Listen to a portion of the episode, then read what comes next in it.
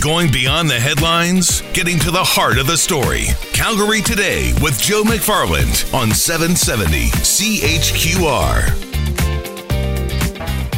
I know we're already a couple of weeks into the Advent season for those of you who maybe have an Advent calendar, but I came across this idea and I thought maybe this is a cool way of looking at it. Maybe something you can do next year. The reverse Advent calendar. Allison Weigensberg is a professional organizer, owner of Everything in Place. She joins us today. Hello, Allison. Hi, Angela. I, I, I love the fact you're a professional organizer. What what makes you a professional organizer? Well, technically, the fact that people pay me to organize, um, but I'm actually a member of Professional Organizers in Canada, which is basically our national governing body. And uh, I've done some coursework and I have some experience under my belt, and I know how to come in and help my clients, you know, make space in their life for the things that they actually need. Make space in their life. Can you create time? Because I think that's what people are always short of in the holiday season. Absolutely, they are. You know, it's really funny that people, at, you know, creating time and time management. It's this whole kind of uh, subdivision of professional organizing. But when you take a few minutes at the front end to set things up properly and have homes for everything, so you know where things are, it does save you time in the long run. And it saves you stress. It does. It does. You know, having a nice, organized space allows you to have a nice, organized mind, and then you can actually relax at the end of the day and not have all those nagging feelings of, I have to get that done, I have to get that done. So, yeah, it's great. I, I, like the idea of this reverse advent calendar. First of all, the traditional advent calendar, remind my listeners who maybe haven't had one for many years. Well, I don't know if it's traditional or not, but at least in my house, they get little chocolates that are behind a little a little door, and it counts down. Usually, start the first of December, and it counts down to Christmas. There are also, you know, more religious ones with little sayings in them. There are more fun ones with little toys. But basically, the idea is you start December first. It's a countdown to uh, to Christmas, and you get a little something every day. How does the reverse Advent calendar work then? You take it away. No.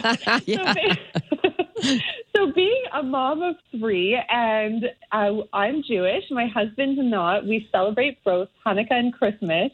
So the and, and I'm an organizer, and I don't like clutter. So the idea of having all these things come into my house is a little, you know, unsettling for me. So when I was at the Professional Organizers in Canada National Conference earlier this year, someone brought up this idea of doing a reverse advent calendar you can do it with food sometimes, but you can also do it with toys for kids. So basically, every night they will pick something that they no longer need or want uh, to play with and put it into a box. Usually, I keep it near our, our Christmas tree. And at the end of the season, you can take that and donate it so it can be passed on to someone else.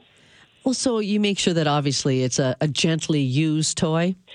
Yeah. So what I do encourage, especially for parents of, of small children, you know, the first couple of days, especially the kids might take, you know, some broken things or something that, you know, that may not be donatable, and that's okay. Just encourage them to kind of declutter their toys. That's fine. You can just recycle those or throw those out um, at the end of the season, but hopefully they will get into the idea of picking something with the idea of giving it to someone else. Um, and, you know, it's a really nice way to make space and also teach them that, you know, this season isn't just about receiving, it's about giving as well. Because if your mother's a professional organizer, she always wants to organize and make space, doesn't she?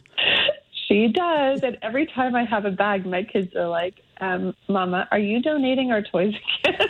The the idea though of the reverse advent would be instead of you getting everything, you're reversing that and giving it to someone else. Is that where you're Absolutely. going? Absolutely. So you're yeah, you're taking something from your home and you're gathering them together in one space, like in a box near the tree. And the idea is at the end of the 25 days or 24 days, you you donate that and you get it out of your house.